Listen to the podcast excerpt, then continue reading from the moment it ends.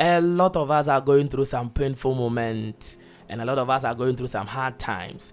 Even if you are not going through some hard time at this very moment, the issue is that you must just get this nugget inside of you. There can be a time that you'll be going through something that is hard, something that is painful, and you use this wisdom nugget to be able to overcome that painful situation. So, I want to walk you through five ways that you would pass through a very painful situation. Number one, acknowledge that the pain is there acknowledge the pain. Don't pretend that there is nothing happening. If you pretend, you will get yourself stuck in that painful moment forever or for a very long time, and it's going to reduce your productivity.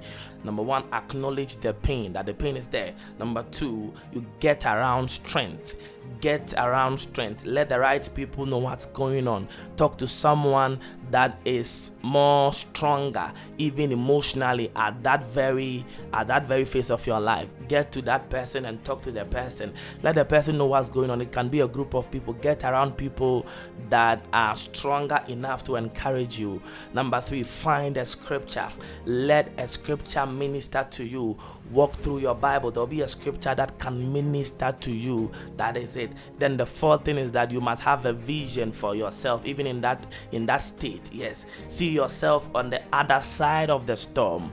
The other side of the storm. What you want your life to be. Void of that pain. What you want your life to be. Void of that loss. That is it. So get to picture yourself at the other side of the storm. And the last one, that is number five, which is so important to me.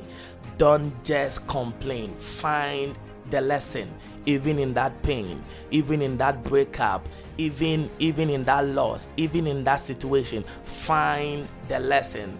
Learn from it. Everything that comes or happens in your life teaches us something you know. The very experiences we go through in life must become our teacher. Yeah it becomes our teacher. So we learn from it. Find a very powerful lesson from it. Don't just complain. Don't just cry. Don't let the pain just uh, drag you down and even into the mud. Learn from it. And that is how you'll be able to get through that painful moment. Thank you and see you